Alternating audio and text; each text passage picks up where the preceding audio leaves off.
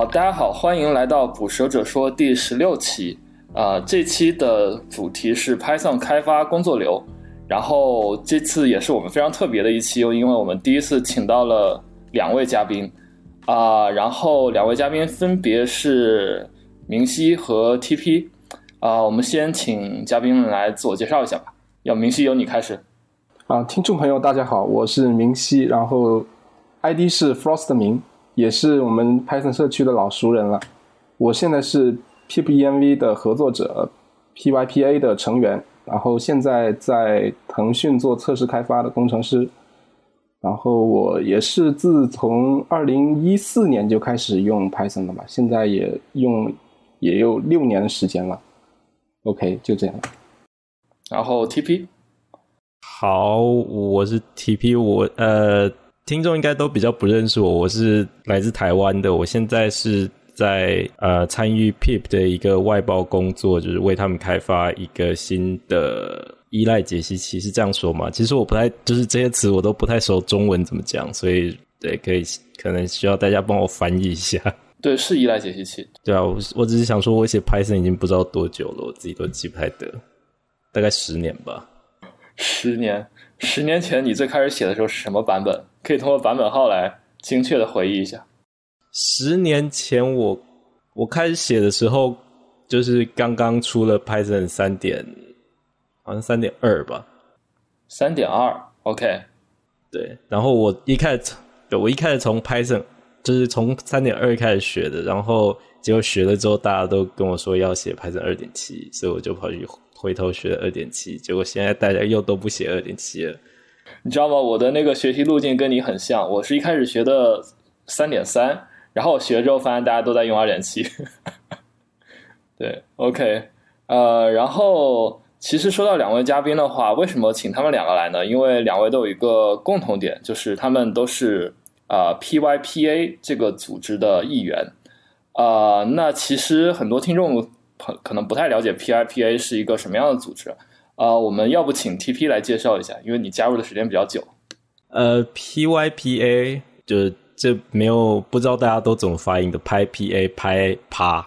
PYPA 随便啦，没有人知道怎么发音，是一个就是它全名叫做 Python Packaging Authority。那如果直接翻译的话，就是 Python 包装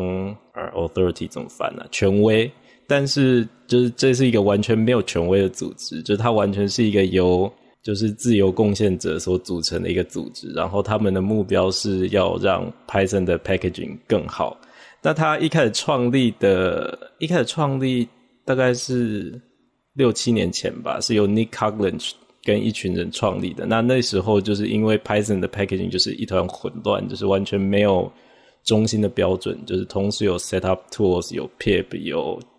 dist lib 还有 dist utils 二，那所有的就是大家都乱成一团，然后他们就决定组合起来，就是为 Python packaging 写一些就是共通的 PEP，让大家能够共享同样的标准，所以成立了这个组织。所以他一开始就相当于是完全由一个个人发起的，类似于对，就是基本上就是一群。开发者就是他们各自写各自的专案，然后发现这样不行啊！我们写专案，然后就是你安装的我不能反安装，然后你打包的我也不能安装，这样下去不行啊！所以那因为这些开发者就是一年也只见一次面嘛，就在拍抗，那这样不行啊！所以大家就集合起来，那我们就随便成立一个组织，让大家能够至少有一个地方可以互动这样子。嗯。那 PyPA 现在是在 Python 的整个生态里是处于一个什么样的位置呢？或者发挥一种什么作用？它现在的位置其实非常微妙，就是因为前面有讲到，它其实就完全是一个志愿的组织，所以它也完全没有任何开官方的，就是官方的性质，就是跟那个说 C Python Core Maintainer 就是完全不一样的，就是我们完全没有任何获得。就是 P P S F 的承认没有任何法律上的地位，但是他们就是在一个实质上，就是很多在拍 P A 的开发者同时也是 Core Maintainer，然后他们就会在 Core Maintainer 里面去发挥影响力，说我们就是 Packaging 上面需要什么东西，就是可以不可以合作一下，帮我们加一下。然后 Guido 有时候也会就是去委托，就是因为 Guido 本身也不是说特别懂 packaging 这方面的东西，所以他就会委托 PyPA 里面的成员，就是他比较信任的那些，去制定一些相关标准。就比如说你吗？呃，我当然是没有的，当然就是像 Nick Caglan 或者是 Paul Moore 或者是呃 Nathaniel J Smith 之类的大佬，大大大佬才会获得他的信任。我跟 Guido 是连一次话都没有说的，他是不可能信任我的吧？OK，好的。那然后明熙是最近加入了 PyPA 对吧？对对对，我可以补充一下，就是刚才呃 TP 没有说到，就是如果听众朋友们呃不了解 PIPA，我可以介绍一下它里面都都有哪些哪些包或者工具在里面啊。PIPA 它主要是比如负责我们呃最熟悉的 pip 安装器。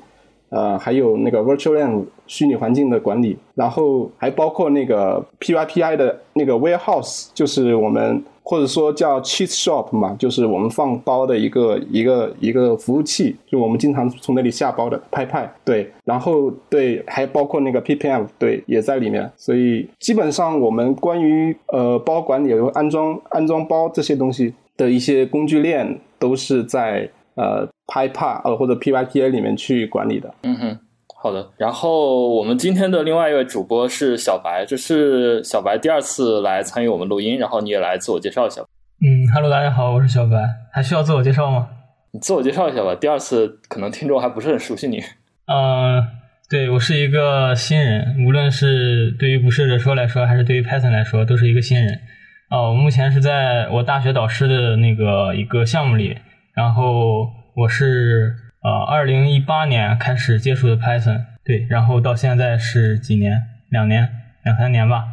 目前的话，主要是用那个 Django 来写 Web，对，就是这样。然后小白说他这个对于今天聊的很多话题都不懂，然后其实我们待会也可以请他来多提一些问题。那我们就正式进入今天的主题吧。呃，今天主题是 Python 的开发工作流。那这个概念其实。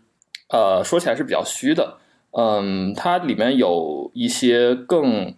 更刺激的主题，比如说啊，包括虚拟环境管理、依赖管理和打包发布这三个方面。然后明熙之前有写一篇文章，他提到就是说，Python 的工作流工具无非是解决这三个方面的问题，也就是虚拟环境管理、依赖管理和打包发布。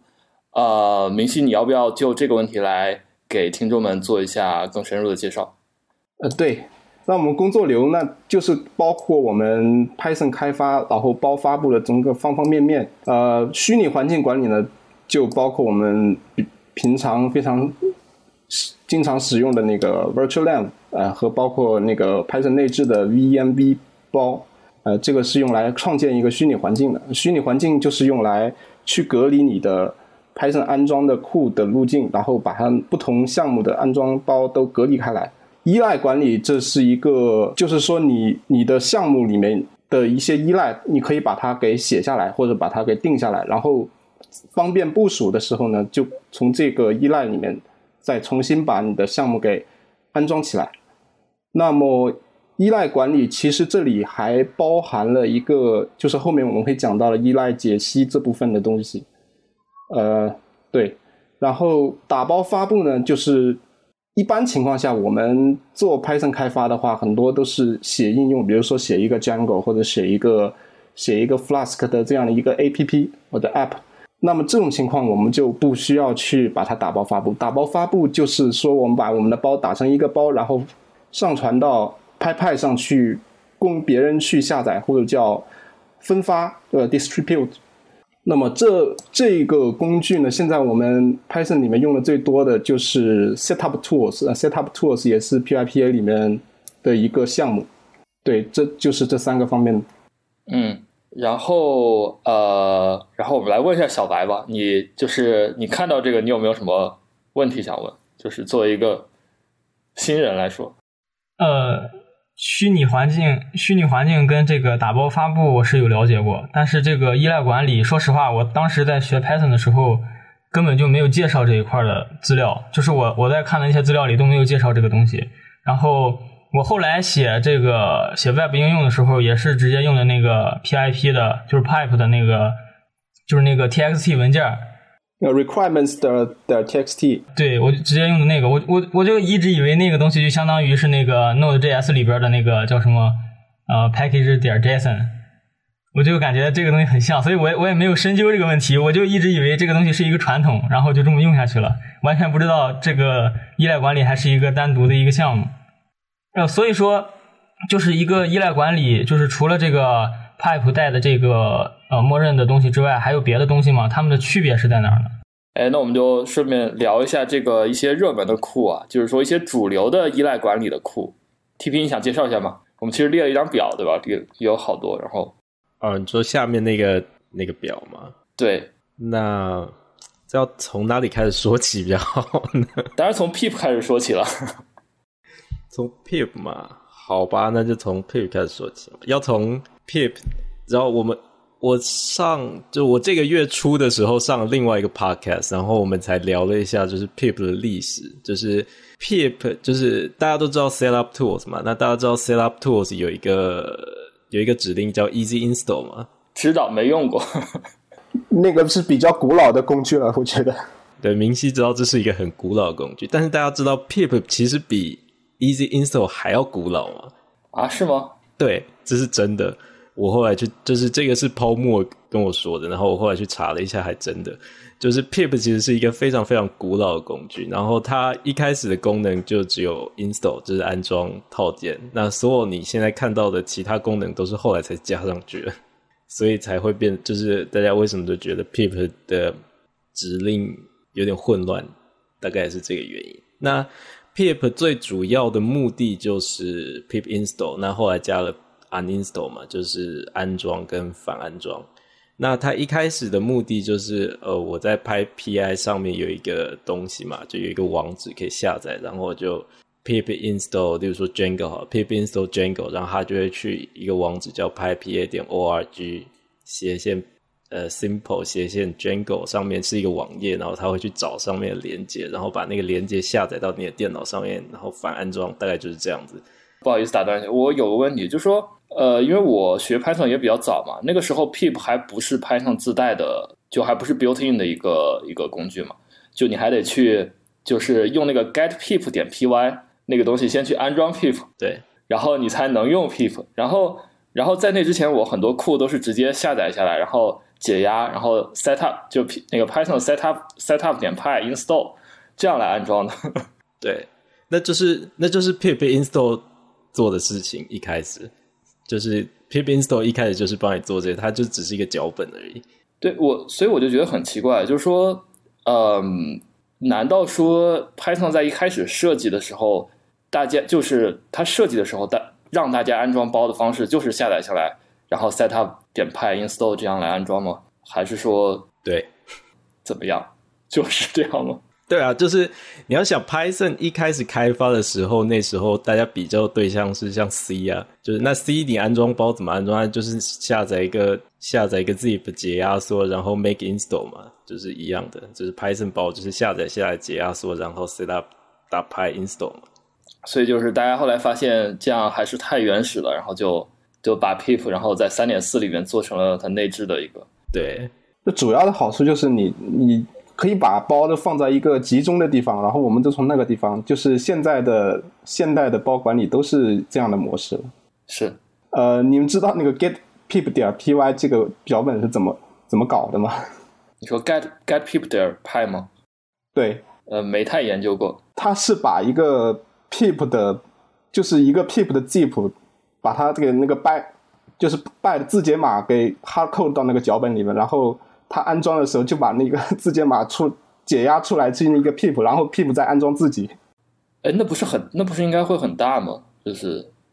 呃，对你你可以打开那个脚本看，那个有浏览器都会变卡，我就是。哇，我我用了那么多年，我都没注意过它的那个实现，是蛮大的。我看一下，我今天到现在电脑里还有一个 set。get pip 点 py 放在那，哎，都是以前刀耕火种的时代，千万不要用什么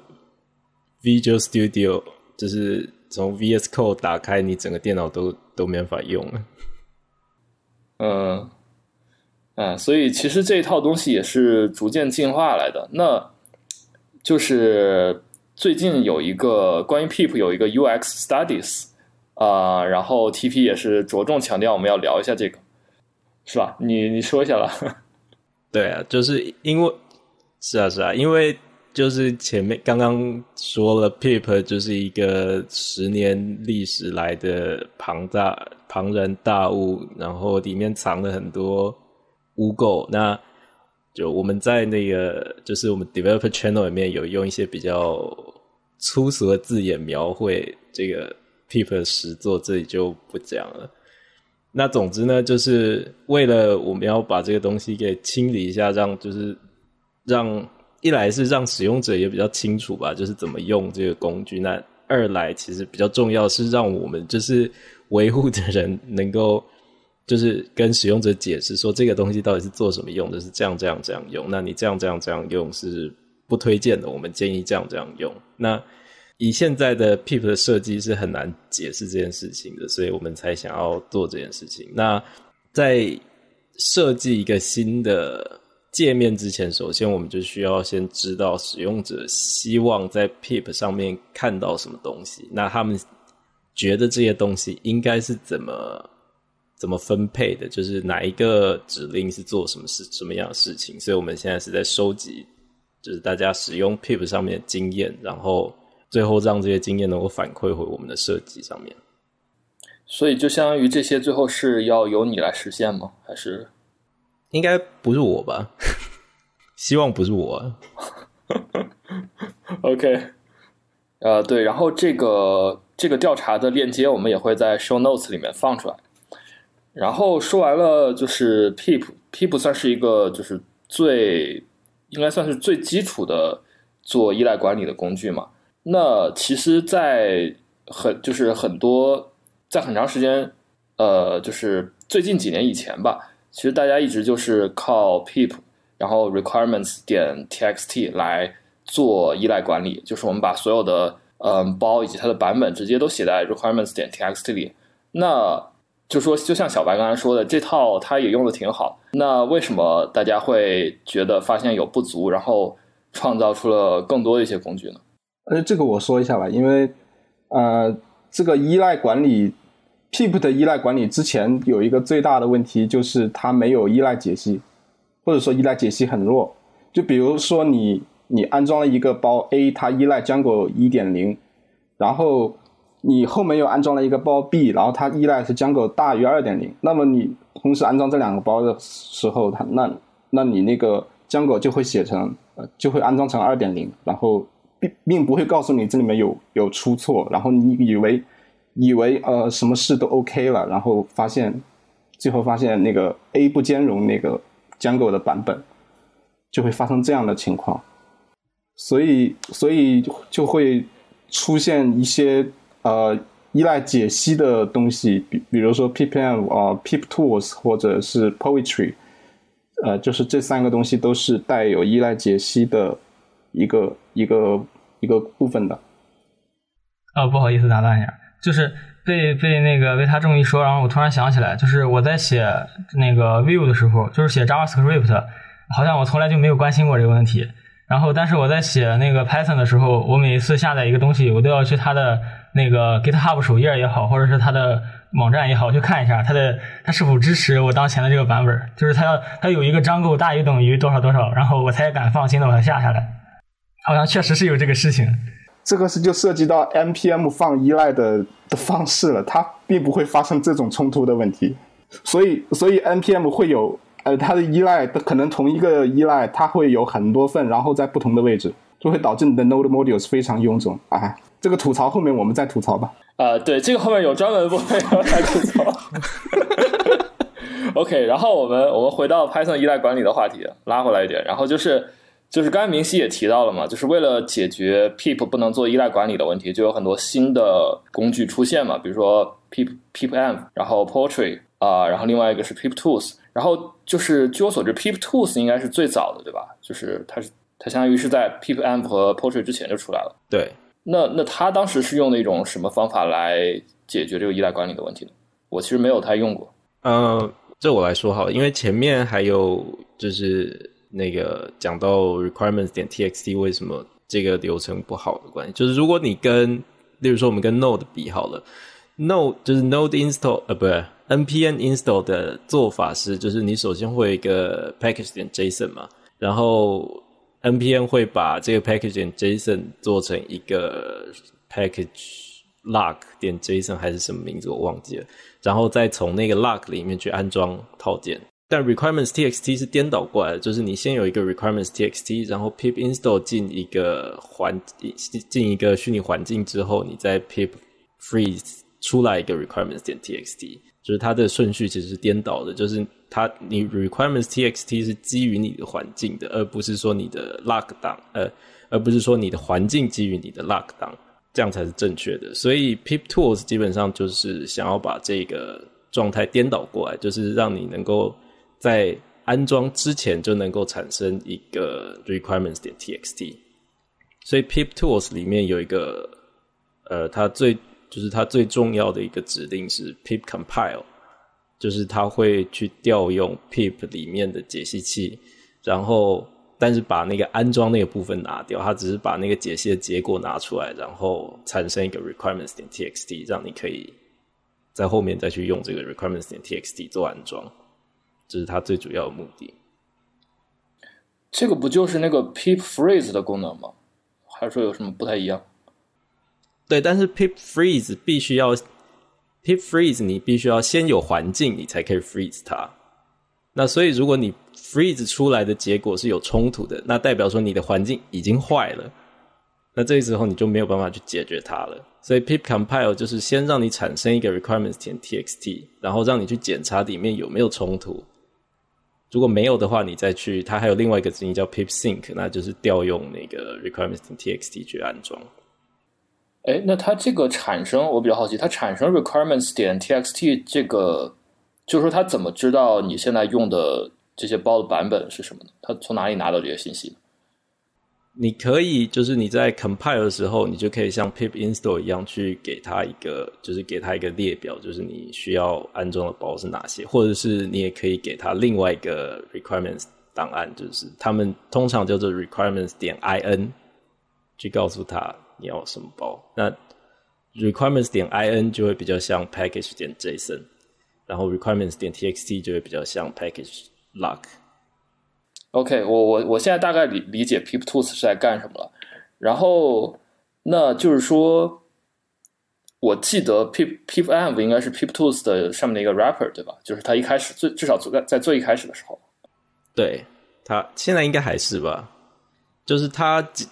它解决的问题就只有就是 Env 那个部分，就是 Pip Tools 是没有管理那个。那个虚拟环境的，所以你必须就是每一个虚拟环境里面，你都必须要装一份 pip tools，就跟 pip 一样，你必须要装一份 pip tools，然后才能用那个 pip tools 去去去 lock 跟去 sync。所以 pip tools 就是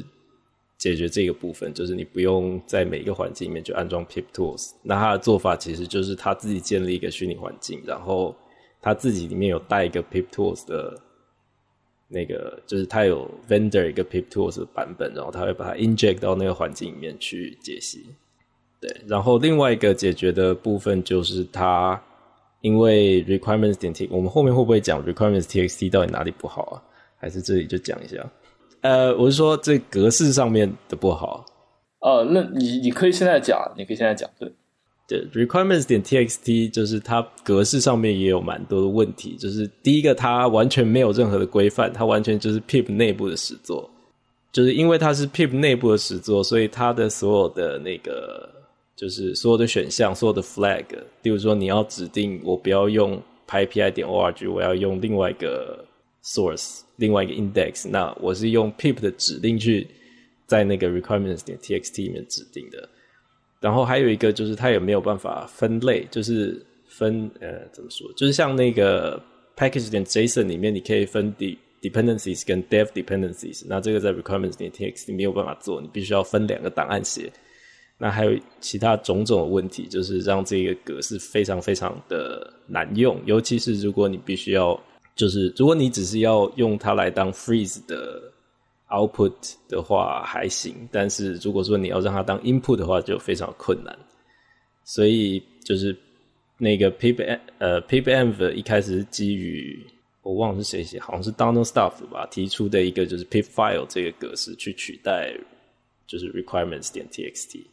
这两个才是它主要的目的，不是它是对。他一开始是 Donald Stuff 提出来想要把它直接整合进 pip 里面，但是后来就是问题一大堆，所以最后就是不了了之了。那最后就是 Kenneth 把它又从就是坟墓里面挖出来。做了 pipenv，哎哦，我一直以为 pip file 是是 Candice 提出的，其实不是，是吗？嗯，OK。然后我觉得就其实可以详细聊一下 pipenv 这个工具，因为 pipenv 其实是啊，也就是 pip env 是那个 PyPA 现在在它的官网上花最大篇幅介绍的一个依赖管理工具，就可以甚至可以说。是 PyPA 背书的一个工具，我不知道你们同不同意这种说法。如果对，然后然后明熙呢是呃 pipenv 的一个核心开发者，然后也是主要的现在主要的 maintainer 之一吧。然后你要不要从 pipenv 的历史以及它解决的问题，然后来给听众们做一个介绍？啊，好的，嗯，PPM。从它的名字就可以看出，可以拆成 pip env，它它是就是把安装器跟你的虚拟环境管理给合成一个命令。就是原来你安装一个包，你可能要先创建一个虚拟环境，然后在那个虚拟环境里，还有先先把它给激活了，激活了，然后再用里面的 pip 去安装你的包。那么 pip env 就把这两个动作合成一个动作，就是。它，如果你去 PPMV install something 的话，它首先会检查你有没有已经创建好虚拟环境。如果没有的话，它会帮你创建一个虚拟环境，然后在里面也是调 pip 去安装你的包。所以它可以让这个过程就是你感知不到。然后第二个是，也是刚才说的，它也是用了那个新的一个依赖定义的一个文件格式，就是 pip file。然后基于这个 pip file 去。调用 pip tools 能力去生成那个 pip file 的 lock lock 档，然后你安装包的时候，安装包的时候，它会它会自动生成这个 lock 档。等你要部署的时候，你只要把这个 pip file pip file lock 这两个档放到放到远程服务器上，然后在远程服务器上从呃执行一次执行一次呃 install 或者说 pip env sync 就可以把里面的所有的依赖全部都。复制等于说复制到你的那个服务器上，这样就实现了你的呃部署的时候不会因为你的机器差异而装的包不一样啊！我不知道为什么为什么为什么我会说档这个问题 被带带跑偏了，应该说文件。OK，对我我来补充一下，就可能有的听众不知道 log file 就是 log 文件是什么，它其实就是说白了就是把你所有的当前的依赖版本去做一个 hash。然后把它那些 hash 记在这个 log file 里面，然后因为你比如说你呃，就算同一个版本的库，然后你也可能只是版本号相同，而它实际的内容不同，比如说被一些 hacker 给偷偷的替换掉了。但是如果有你把 hash 记起来的话，你就可以保证安的包的内容是绝对一致的，对吧？对，那然后 pip env 就是刚才说到的虚拟环境管理跟依赖管理，但是它并没有包含。打包发布这一部分，因为因为 pip env 最开始设计的时候是就是为了呃 application 的一个依赖管理的，它并没有去为 library 就是说 Python 库去服务。那 Python 库的话，在 PPMV 里面还是推荐用原来的 setup setup 点 py 这个文件去做管理。所以很多很多人在用这个工具的时候就会产生疑惑，就是如果我是开发一个库的话。那我首先要在 setup.py 里面去写我的 install requires 这样一个列表，然后，然后我又又要有有一个 pip file，他会觉得这两个比较 confusing，因为同一份依赖我们要在两个地方写。但是这是因为呃 pip pipenv 最开始设计的时候就是仅仅考虑的是 application 的一个呃依赖管理这一部分。对，呃，对这个我们下面可以详细聊，就是其实呃这个又是另外一个话题，但但我们其实刚才。可能听众们发现了，我们跳过了一个很重要的部分，就是呃，我们一直在说虚拟环境，虚拟环境。然后呢，虚拟环境的工具到底有哪些呢？其实我们还没有介绍，对吧？然后，嗯，就是其实不管是 P5 还是 Portrait，它底层依赖的应该都是 Virtual Env 或者 Venv，对吧？这两个应该是现在就是两种创建虚拟环境的工具。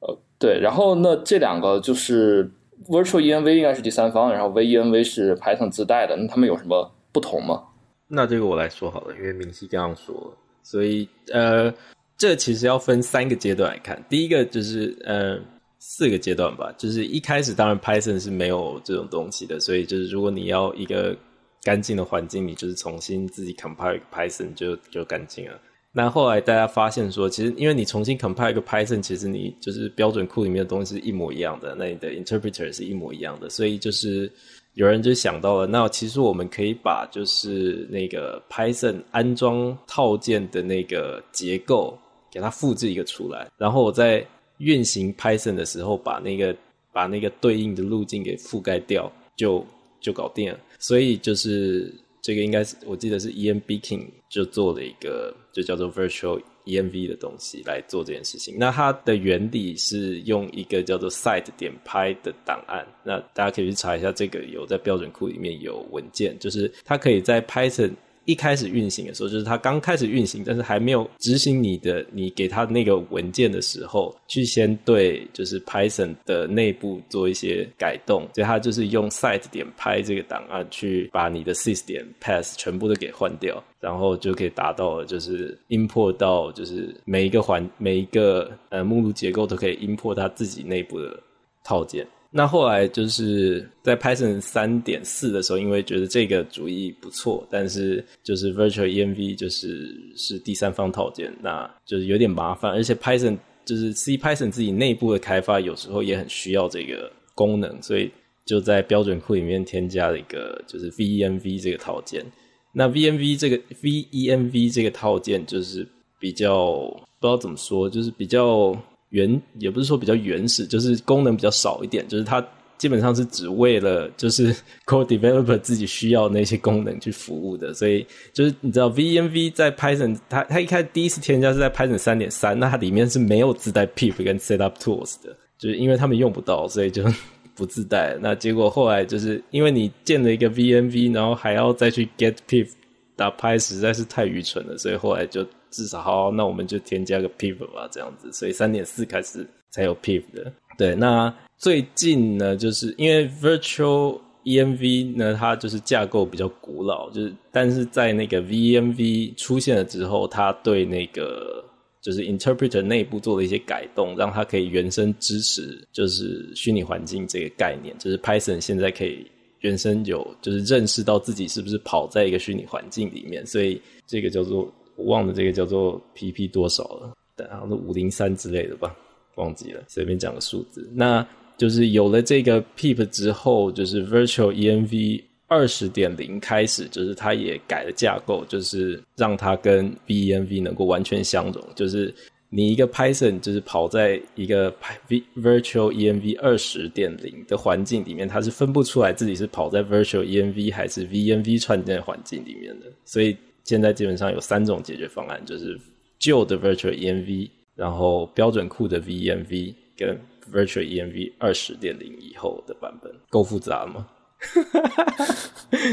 我觉得，呃，对，就是就是就是，嗯，可能听众们都听过那个 Zen of Python 嘛，就是 Python 的哲学里面，就是说，呃，应该是只有最好是只有一种方法，只有一种最好的方法来做一件事，然后。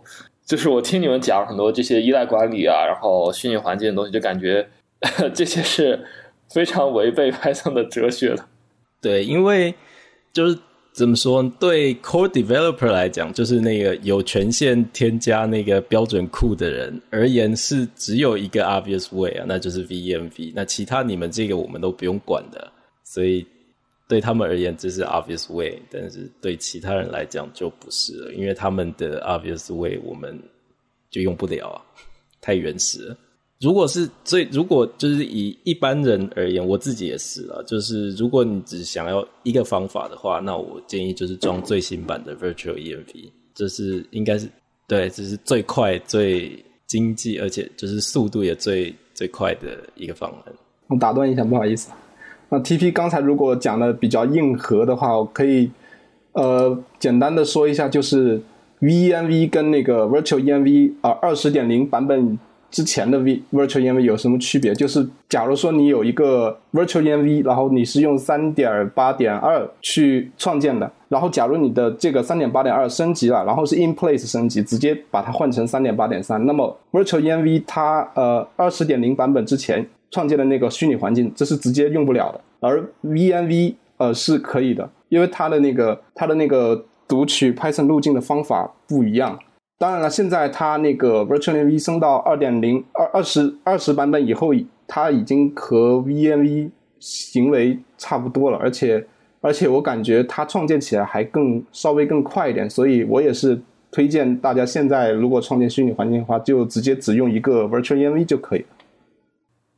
嗯，好，两位都是推荐用 Virtual Env。OK，那这个应该是比较明确了。没，因为我们是拍 PA 的成员嘛，所以拍 PA 当然推荐自己的包。拍 PA 和 Python 官方还不太一样吗？呃，这个太有意思了。OK，那那小白，你平时工作的时候会用虚拟环境吗？呃，会，我我是直接用的那个 Pyenv，就是它会集成一个 Virtual Env。呃，Pyenv 可不集成 Virtual Env 啊。它它有在那个 Mac 上，它是有一个插件的，就是 Pyenv 杠那个 Virtual Env。啊，对对对对，它需要是这个是另外一个，这个和 Pyenv 还不是一个。对，这是要另外装的。哦，那好吧，我是用的就是就是啊，对我是用的这个 Pyenv，然后和配合这个 Pyenv 杠 Virtual Env。对，我平时是这样，我觉得用起来还挺舒服的。嗯，我也我我也是这么用的，其实。对 P I P Y E N V 的那个 Virtual E N V 插件，它其实下面用的还是上面说的这两个。一，它首先会检查你你当前路径里面有没有安装 Virtual E N V，如果没有的话，它就会用 Python 自带的 V N V。所以你用 P P Y E N V 的话，其实用的还是这两个。对，就其他工具其实都是要么是 V E N V 上面包一层，要么是 Virtual E N V 上面包一层，或者是在两个中选一个。刚才好像又提到一个 P Y E N V，其实我们之前都没有写在就就是这个要讲的东西里面。就这部分这部分库太多了，但我们既然提到了，就还是还是提一下吧。然后 P Y E N V 我用的比较多，就所以我来说一下吧。就是呃。呃，Pyenv 它是干什么的？就它既不是虚拟环境，也不是依赖管理，它是一个帮你装不同的 Python 版本的东西。就这个不同的 Python 版本不是虚拟环境，因为你虚拟环境实际上是从同一个已经安装的 Python Python 版本上来啊，就相当于派生出不同的，就是都是使用这个版本的 Python 的环境。然后 Pyenv 它是，比如说你想装一个三点七点三点七点一，又想装一个三点七点二，又想装一个三点八点二。然后你想同时装这些，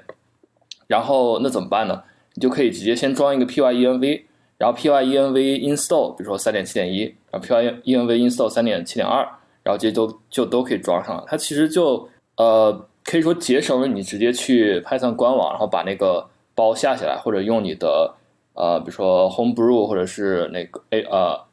就是其他其他系统自带的包管理来装这些。Python 版本的一个时间吧，嗯，我其实不知道 Pyenv 除了就是就除了安装 Python，然后切换不同的 Python 版本，还有没有什么别的功能？感觉应该也就这些，差不多。然后，嗯，对，常用的就这两个。对，我记得那个 Node.js 里面，Node.js 里面也有一个类似的那个叫什么来着？是叫 N 吗？N NVM，NVM，NVM 还是叫 N？对，反正也是。Pyenv 最开始是模仿那个 RBenv 来的，就是 Ruby 的那个，也是类似的。哦，OK，然后，然后你比如说你安了 Pyenv 之后，你就可以呃，在不同的在不同的那个系统的路径下指定它当前要用的这个 Python 的版本啊，然后你在这个在这个环境下，比如说你用 Pyenv 指定一个 Python 版本，然后你再用 Virtual Env 创建一个虚拟环境。它实际上就会默认使用当前你的这个 Python 版本，嗯，当然你也可以用 Pyenv 杠 Virtual Env，就是也方便一些。呃，好，然后聊完了那个 Pyenv，我们 Pyenv，我们再切回就是依赖管理的这个话题。然后呃，就是 Pyenv 出了之后，就感觉 Python 的就是依赖管理这块好像又大家又开始创建很多新的工具了。然后其中比较流行的一个就是 Poetry。啊、然后 Portrait 其实也是我特别喜欢，并且我一直在用的一个库。嗯，然后我不知道两位对于 Portrait 是有什么看法，你们可以来聊一聊。要不明熙你先聊一下，你作为 Portrait 的呃对手 PPNV 的维护者，肯定有些看法。没有没有，呃，我我也是觉得 Poetry 非常好用。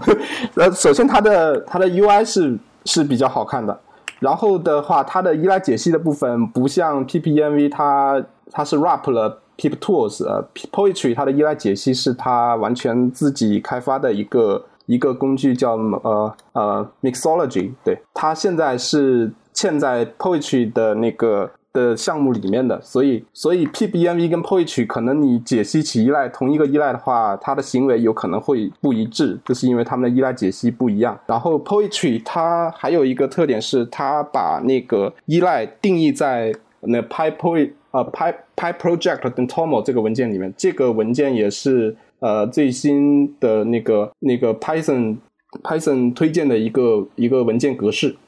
而且它同时还实现了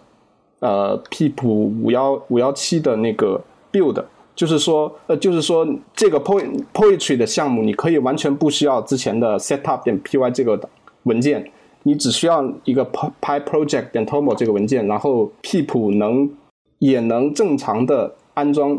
Poetry 的这个包。对，所以 Poetry 它是比 ppmv 多有了一部分，就是嗯打包发布的这一部分。呃，我我问一个问题，呃，它这个 py project 点 tom 是官方的吗？呃，这个是定义在 Pip 五幺八里面的一个标准的文件格式，它是呃推荐推荐其他外部工具里面的，其实其实更多意义上是跟打包相关的工具，把它的配置写到的这个 PyProject 点 Toml 里面。呃，也就是说这个东西是，呃，也就是说这东西的服务对象是那些呃编写那个需要打包的程序的程序员吗？还是说呃像我这种写 Web 开发的也可以用？呃，你可以理解为就是 Node 的那个 package 点 JSON 这个文件。对对，这个是最接近 Node package 点 JSON 的。哦，明白了。那它现在是，但是为什么它现在就是没有？我没有在呃怎么说呢？没有看到官方在推这个东西啊。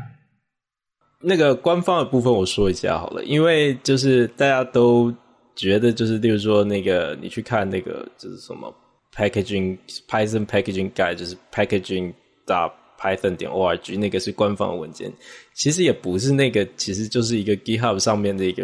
repo，然后大家都可以去贡献的。所以为什么写 Poetry 少 PPM 多？其实原因很简单，就是因为有人贡献，就是提交了那个。PBF 的 pull request，那没有人提交 Poetry pull request 而已，就是这么简单的原因。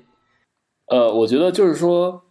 其其实关于那个 Py Project 点 Toml，我和 TP 的观点是有点不同了。我们之前在群里也提到过，就是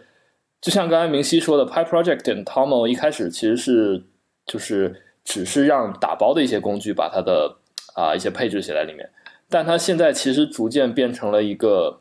就是所有的 Python 周边的一些一些生态的库，比如说一些 linter 啊，或者是那个像 Black，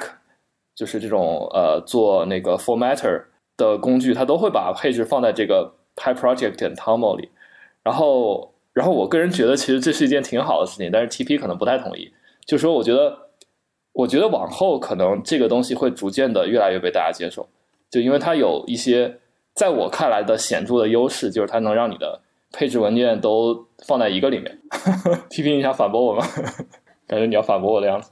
没有，我觉得这就是个人偏好吧。就是，而且，嗯，我个人觉得就是这个也不是那么明显的事情。就是大家都很期望可以把设定放在同一个档案里面，但是你看，就是放眼看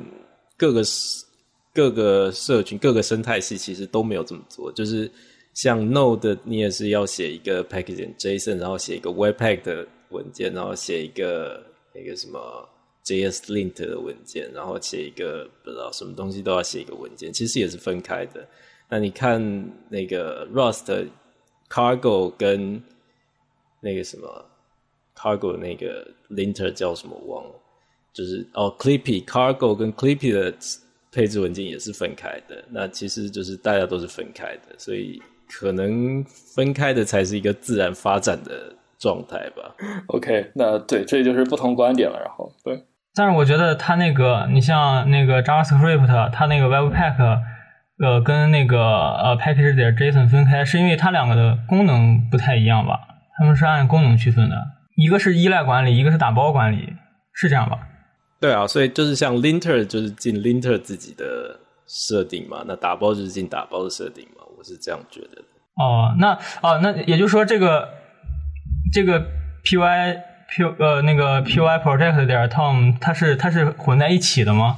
对，它就是所有工具，每个工具有一个 entry，对，就是所有东西都在这个文件里。哦，明白了，好吧。呃，OK，这个话题我们就打住我，不然我又又想说很多东西了。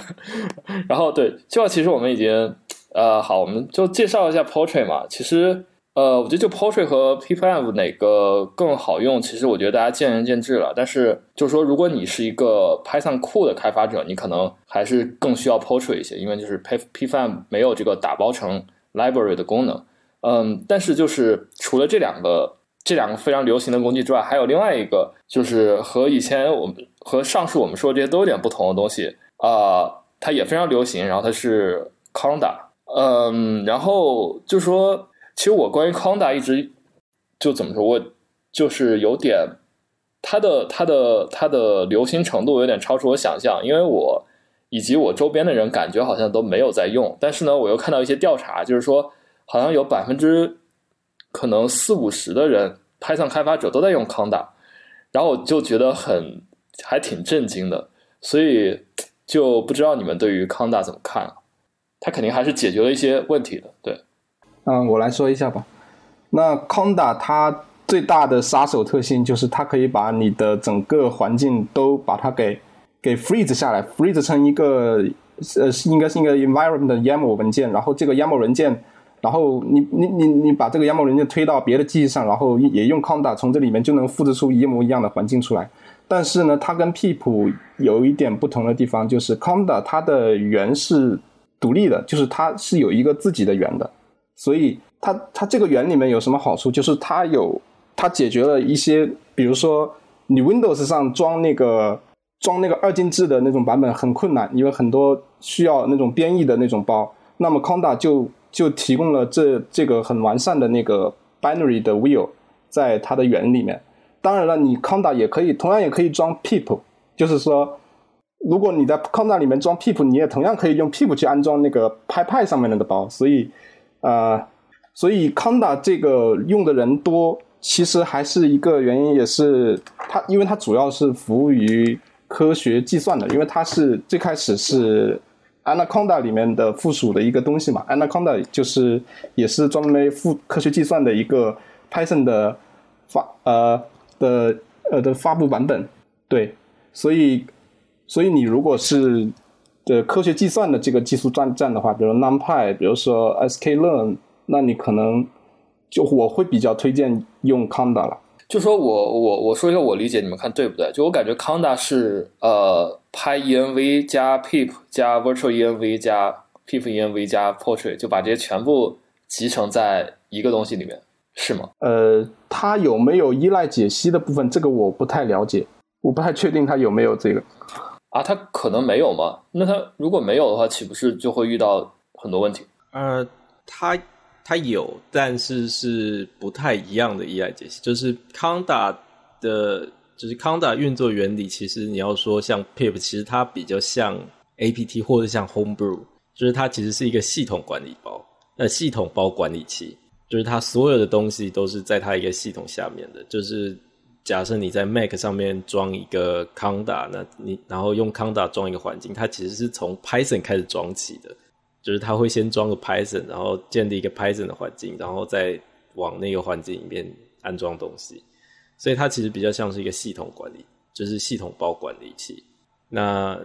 它的好处就是，因为它是系统包管理器，所以基本上它什么东西都就是都是预先设定好，就像 apt 或者是 homebrew 一样，就是它所有的包都是怎么说，都都是就是都是它有好好的管理的，就是它知道这些东西会怎么样。冲突怎么样不冲突，就是它可以预先知道，所以它在那个 environment 点 YAML 里面就可以写的非常的精简，因为它只要有一些非常基础的设定就可以，它就可以直接去它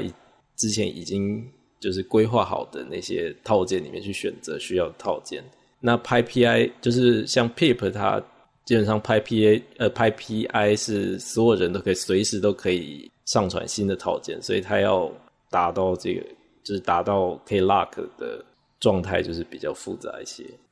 嗯，对，反正就说我感觉，嗯，可能是不是对于一个新入门 Python 的人来讲，呃，用 Conda 上手是一件相对更容易的事情，你们觉得？因为它都包含了嘛，然后你也不用想太多，你就就用它这个就好了。对，我也觉得是这样子，没错。但是缺点就是你就可能用不到最新的套件，因为就是你新的套件试出了，那那个康达官方还需要先就是先审核过，然后重新打包，然后才能进他们的库啊。OK，了解。然后就我们其实花了比预想多更预想中更多的时间来介绍一下现在。一些主流的，就是和 Python 工作流相关的工具啊，然后就是这方面的内容，其实还远远不止我们聊的这些。然后我们在 Show Notes 里面也会提供一些链接，然后方便听众们进一步的去了解。嗯，那么我们下面来聊一聊嘉宾们最近的工作吧，因为两位其实都有在做一些自己的工具，工具实在太多了。对，然后我们就从呃 TP 开始吧。然后你有在做一个叫做 Pyem 的工具，对吧？对，Em 基本上是 Environment Manager，就是它是用来管理那个就是虚拟环境，就是它的出发环，就是前面就是明细的那个 Blog Post 里面有提到说，就是。Python 的工作流就是虚拟环境管理、依赖管理跟打包嘛，那就是后面两个基本上我们做的还是就是 Python 社群里面做的还是不错的，但是前面一个其实就是做的没有很好，就是啊，虽然说 Virtual Env 跟 VNV 在技术上是非常的完善了，但是它对初学者是不太友好的，就是你必须要学会用那个命令列，然后。你还需要会，就如果说你用 Mac 或用 Linux 的话，需要会用 Source，知道 Source 是什么东西，然后还要 deactivate 才可以去切换，所以在对初学者上面是比较不友好的。那之前那个 Steve Dower 就提出了一个新的 PEP，就是可以就是那个底线底线拍 packages 这个这个标准嘛。那之前呃在别的地方有聊到。但是这个标准就是有另外的问题，就是它没有办法去很正确的、很完整的识别一个 Python。就是这个标准里面，它只就是识别了就是 Python 的版本号，但是它没有识别其他一些，例如说 Python 是三十二 bit 还是六十四 bit 还是 ARM 啊，或者是如果你在 Windows 上面，如果你用那个那个 Windows Subsystem for Linux 的话，你可能会同时需要管理 Windows 跟 Linux 的虚拟环境。那这些东西它都没有办法兼顾，所以这个这个工具其实本质上是一个过渡性的工具，就是我是想要用它来，就是了解说我到底需要，就是一个工具到底需要知道多少东西才可以很正确的一个识别一个 Python，然后最终的目标是把这个东西就是提提成一个 PEP，然后就是让别的工具来使用，就是让例如说。呃，Poetry 啊，或者是 PPM 能够就是很正确的管理很多个，就是在同一个专案下面管理很多个虚拟环境，然后可以正确的去识别它们。呃，也就是说，相当于你的 Pyem 是类似于去实现了那个刚才你提到的那个 Pep 对吧？是是这样吗？还是说，呃，它是我是希望能够重新写过那个。Pep 就是因为那个 Pep 就是它只有分版本号，所以我只做了一个不一样的实现。对，哦，就相当于因为那个你提 Pep 的时候，可能你也要提一个就是 reference implementation 嘛，是你要先实现一遍，然后你这个就相当于是你在实现一个，然后你再去修改它的 Pep，就是这样，你就可以说我现在已经有这样一个东西了，然后你们可以来试一下，就它比原来好很多。哇，那希望你希望你成功啊！就是因为我认识的人里还没有就是真正去提 Pep。我之前一直鼓动张翔去提，但是他也没有提。呃，然后然后就是我还想了解一点，就是 Pyem，你刚才说是，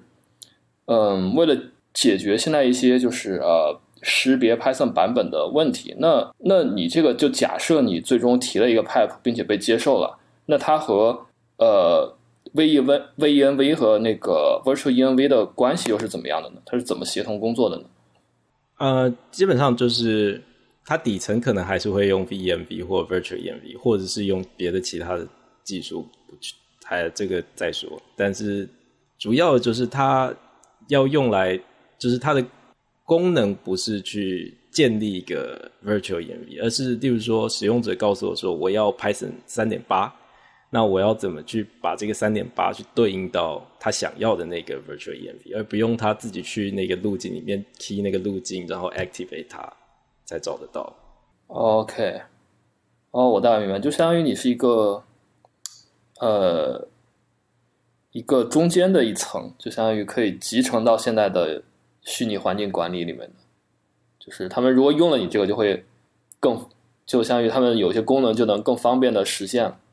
对，就例如说像那个 PPEnv 跟呃，我不不确定 Poetry 现在是不是这样，就是至少我之前看的时候是这样，就是一个专案是只能对应一个虚拟环境的，就是为什么呢？因为你就是如果对应两个虚拟环境，我怎么知道你什么时候要用哪一个？那就是希望能够提供一个中间层，让这些专案能够解决这个问题。就是你可能要同时，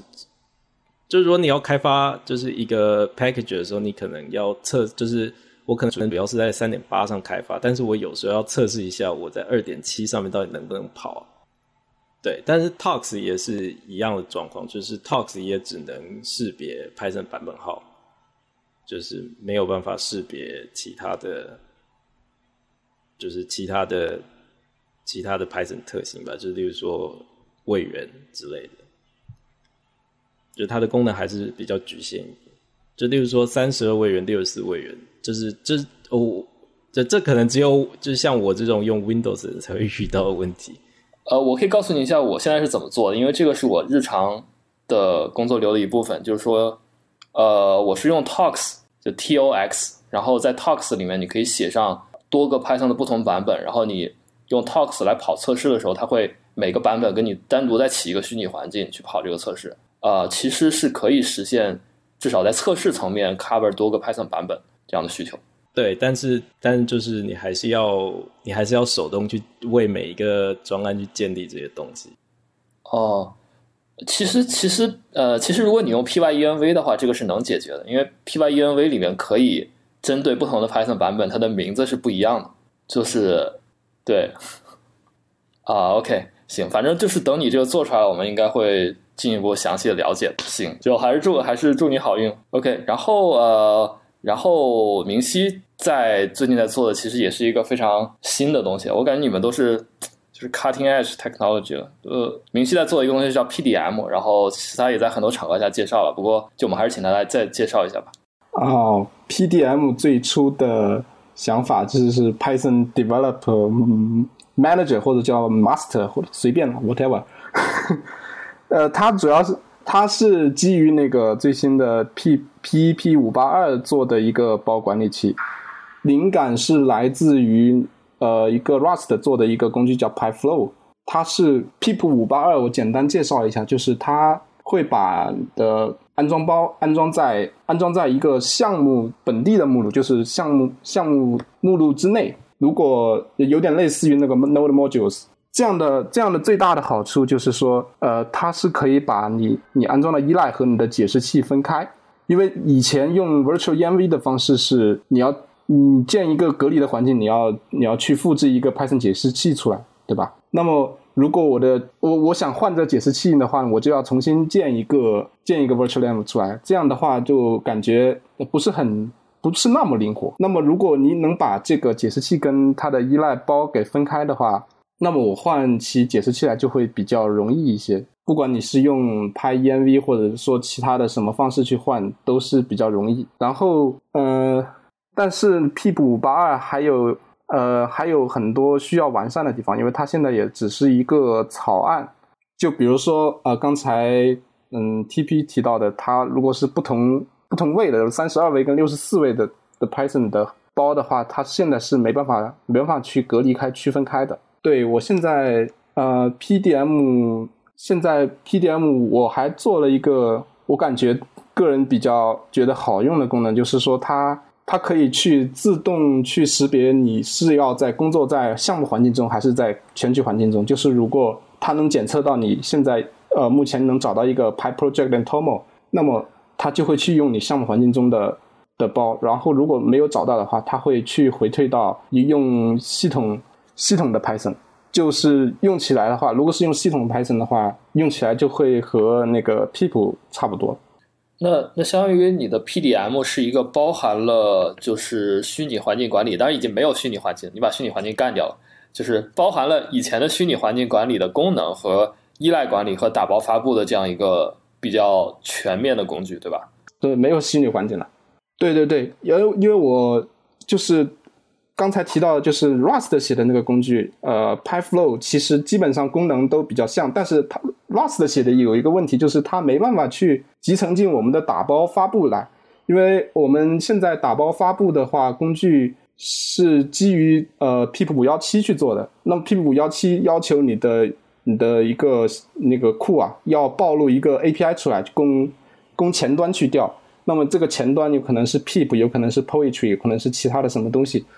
所以，如果是你是用 Python，呃，你就用 Rust 写的话，你这个就没办法暴露这个 API 出来，或者硬硬要暴露也可以，你你只能写一个 Python wrapper 去 wrap 它。所以，呃，用 PDM 的话，它也是实现了 Pip 五幺七的这样一个打包的 API，所以用用它去打包的话，也可以正常的被 Pip 那些工具所安装，这是没问题的。那那你可以就是说，比如说给听众介绍一下我。在什么情况下我才就是为什么我应该用 P M 而不应该用 Portrait 呢？因为我觉得你们这两个是一个有直接竞争关系的工具。什么情况？呃，我觉得就是你如果比较习惯用虚拟环境的方式管理的话，你用 Poetry 也无可厚非。但是你如果想尝试一下，比如说我一对虚拟环境上遇到些很多问题，你不想在你不想在管理那么多虚拟环境，你可以尝试尝试 PDM 用那个本地的那种保目目录，有有点像 Node Modules。对，嗯，好。那不好意思，我打断一下，就是我刚才试了一下，好像可用那个 PyCharm，好像可以直接创建，就是嗯，怎么说呢？就是 PyCharm，你 Create Project 之后，它可以选择一个那个新的新建一个虚拟环境，然后它就会把。那个新的虚拟环境拉到那个你的项目目录下面，呃，虽然它没有像那个，它没有像那个什么那个呃那个那个呃 JavaScript 那样，但是它是它是直接新建了一个那个 V 呃 Venv 的一个目录，啊，对，它这个跟你说的那个有什么有什么不一样吗？呃，就是刚才提到的 VNV 里面比 Node Module 里面是多了一个就是 Python 解释器。但是 VNV 里面的解释器呢，它又不是它又不是完整形态的解释器。就是如果它原来基于的那个解释器灭失了或者消失了不存在了，你这 VNV 就不能用了。它的这个劣势是在这里。我，明白了。对，就是对我可以给你介绍一个优势，就是我对我来讲还是比较有用的场景吧。就比如说你的开发环境原来是三点八点二，然后你想升级到就是完全无缝的升级到三点呃三点八点三。那你原来可能要，就如果你用 Virtual Env 的话，你要再创建一个三点八点三的 Virtual Env 的虚拟环境。那如果你用 PDM 的话，你可以直接是就比如说升系统的 Python，然后你的当前的所有的包你不需要重新装一遍，也不需要再创建一个新的虚拟环境。我觉得这点还是有有一定优势的。对，啊，明白了，明白了。对。还有一个是，如果你的专案想要移动的话，就例如说，我本来专案是放在什么 document 下面，那我想要把它移到我的，就反正就是移动你整个专案的话，那你虚拟环境就整个就坏了。对，Virtual Env 里里面它有很多就是那个软链接什么的嘛，就很就很麻烦感觉。OK，好，然后呃，下面我们还有两个，呃，就是一个是应该是 TP 最近在做的。就是新的 PEEP 的依赖解析器，对吧？对，这个算是我现在的正职吧。就是那个，就是那个 PSF 在去年的时候，就是发了一个就是类似像外包性质的专案，就是让那个原本在 PEEP 里面的贡献的人可以去就是拿薪水去做这个，因为之前他们是就是那个 PIP 之前有一个 maintainer，不是之前啦，就他现在还是 maintainer，就是有一个 maintainer 就是 Pradin Giden，他本来是拿那个 Google Summer of Code 的。的专案去想要做这件事情，结果做下去了之后，发现这个就是 Pip 里面实在是太混乱了，就是完全做不出来，所以就跟 PSF 商量之后呢，那我们就就多找几个人，就多找几个职业的人进来写吧。所以现在就是有三个全职，呃，应该算是兼职吧，就是三，就是算人年的话，就是一点五个吧的开发者在。做这个专案，那预计我们是会在六月底的时候把它正式的放到 Pip 里面。那现在它是一个 Alpha 版的方式存在。我们前几天才刚发了一个新的版本。对，哎，我有点好奇，你刚才不是说你是全职对吧？算相当于你算一个人，那另外两个人是加起来是算半个人？哦，不是，呃，就是我一个，就是在这个专案上面工作的时间是。就是四十，就是一个礼拜是二十个小时，所以我也算是半个人。OK，你是半个人。OK，哎，那我还有点好奇，就是和就是技术无关，就是你在接这个就是 PSF 的外包之前，你的全职工作是什么？还是说你本来就是 freelancer？我本来就是类，就是接近 freelancer 的性质，就是我有在就是跟朋友的公司里面就是帮忙，但是也是就是时间自由的性质。哇，哦，我突然有点羡慕，我就可以就是有时间来接一些这种真正有很大 impact 的项目，就是影响所有 Python 开发者。比方你要想，就是接不到的时候怎么办啊？就六月之后，我还不知道要干嘛。你做的好的话，他们会 PSF 可以再给你一个活，感觉肯定有。Anyway，那也好，先就是要再提一个新的，先提一个新的 project 出来，然后给他们审核过了才会有。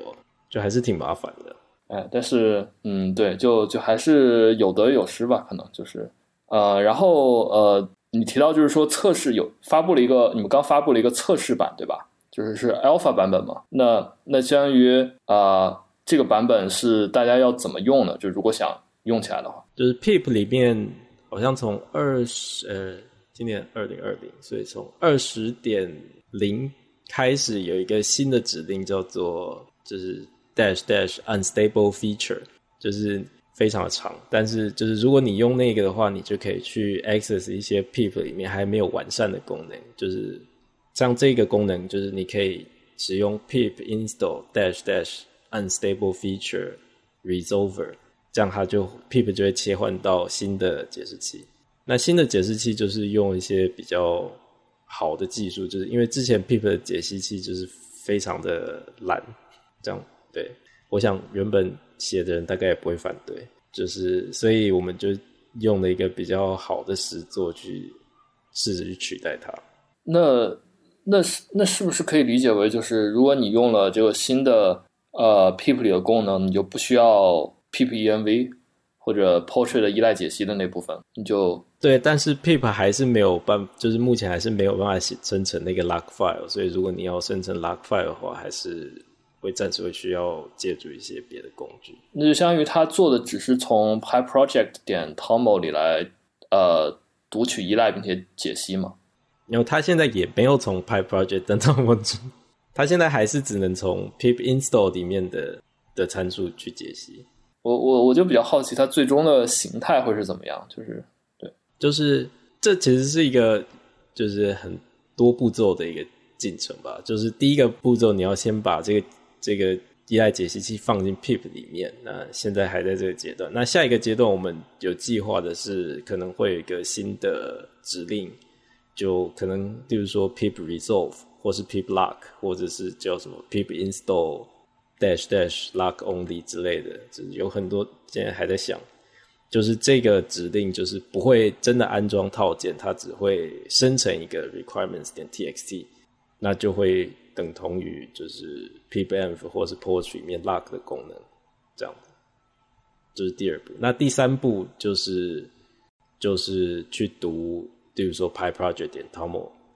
而不用就是你每次都手动下 pip install 什么 Flask 一大堆很长很长的这样子。OK，就感觉好像又多了一个工具了，在原来基础上有这种感觉。对，但是就是最后期望还是这个东西能够，就因为 pip 还是大家都会用到的吧。对，所以还是如果你没有特殊需求的话，就是这个这样子的功能可以满足大部分需求。哎，我在想未来，比如说，比如说你是一个你不喜欢呃虚拟环境，那你就可以用新的 pip 加上 PDM，然后就可以满足你的整个。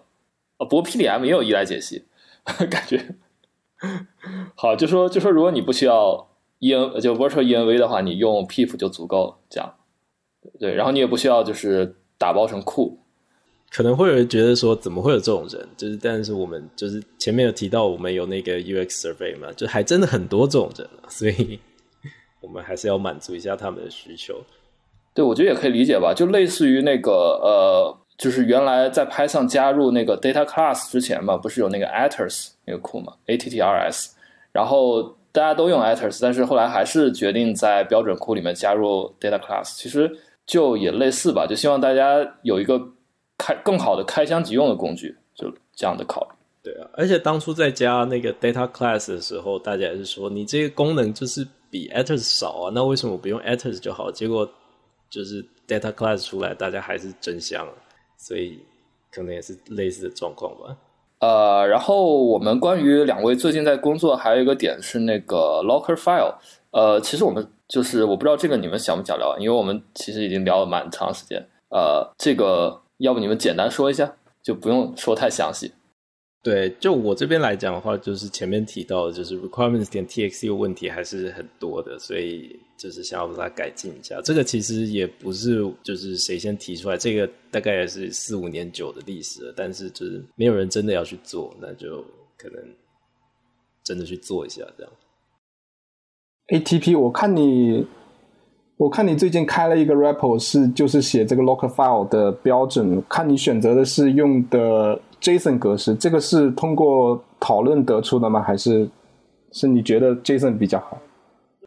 啊、这是我希望能够说服大家的事情。就是我知道很多人会想要用别的格式，例如说 Toml，但是就是我被提了一个反馈，就是那个 Toml 的，就是在同一个资料结构下面。就是在 serialize 进 Toml 的时候，它的格式并不是唯一的。就是 Toml 允许有很多种不同的 syntax 表达都是同样的东西。那就是这个在就是互用上面，尤其是在就是你产出之后，你在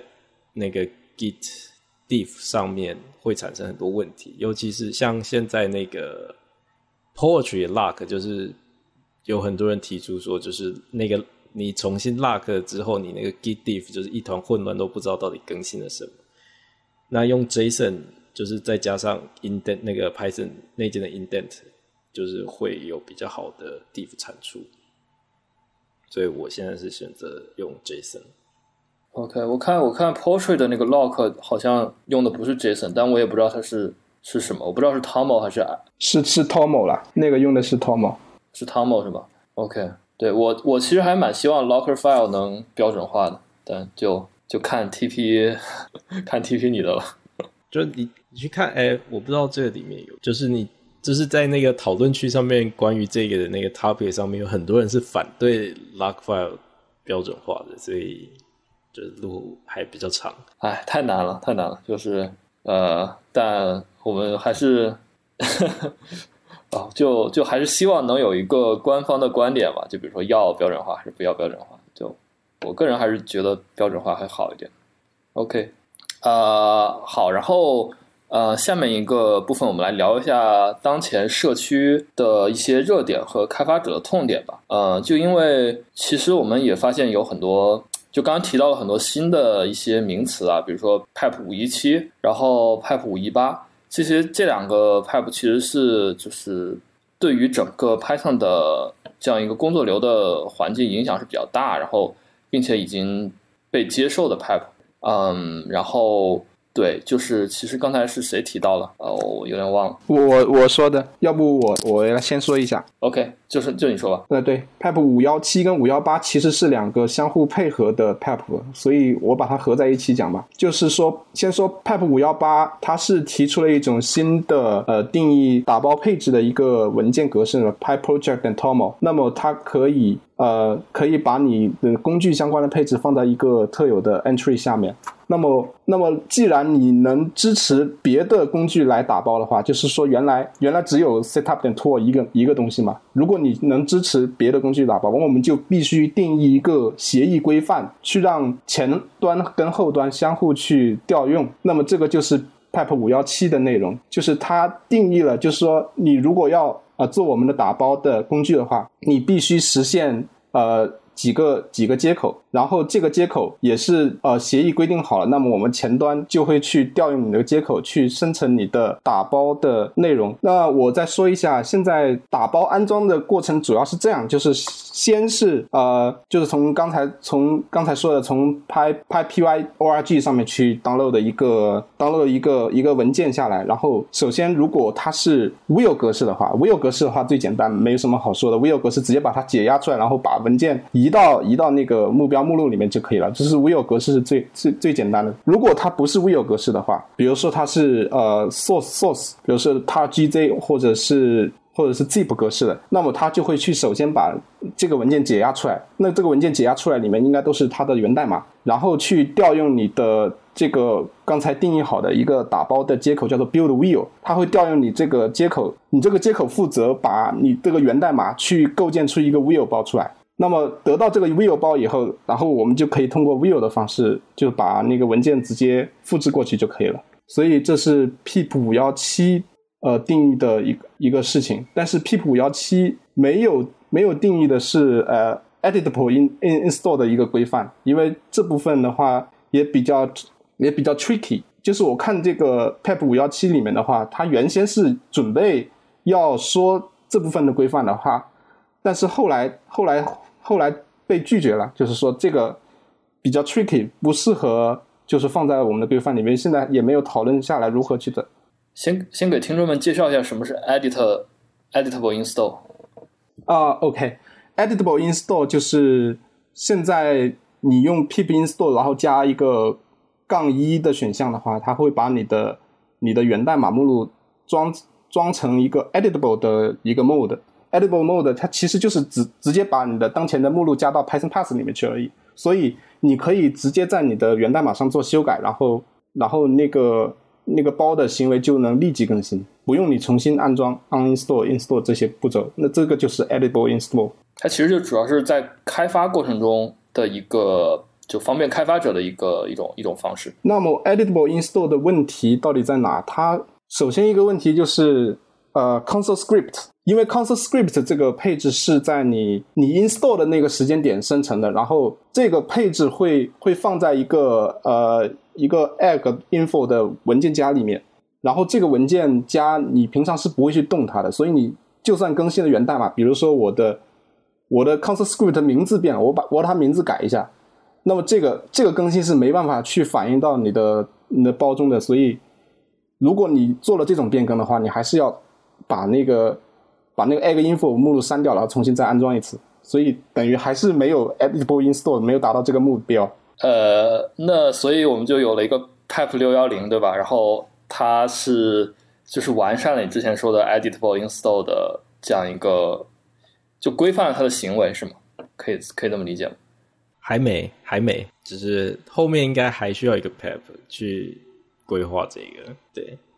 还没。啊、o k 那那好吧，那我们就就是站在一个更高角度说一下，就比如说，呃，当这些五幺七、五幺八，然后呃六幺零这些都全部实现了之后，它就说它的效果是可以让整个社区能够创建出更多的一些打包工具、打包工具了，是吗？就是更容易的创建出打包工具了。其实它就是在做这样一件事情。应该是产生出一个怎么讲，就是那个开发者的工作流的模式吧。就是你可以就例如说，我今天想要开发一个新的库，那我就先就是建立一个目录嘛，然后建立一个那个虚拟环境。那这些都做完之后，我就可以用那个 editable 去安装，就是本地我要用的开发用的环境。然后开发完之后，我就可以用五一七五一八去生成一个那个生成一个就是就是去打包然后上传这样子。就是可以在同一个工具里面，就可以达到我想要做的所有事情。而且这个工具就是，如果我习惯用工具 A，我就用工具 A；那我惯用工具 B，我就用工具 B。然后，因为他们的行为都是标准化的，所以最后做出来的东西都会是一样，可以互通的。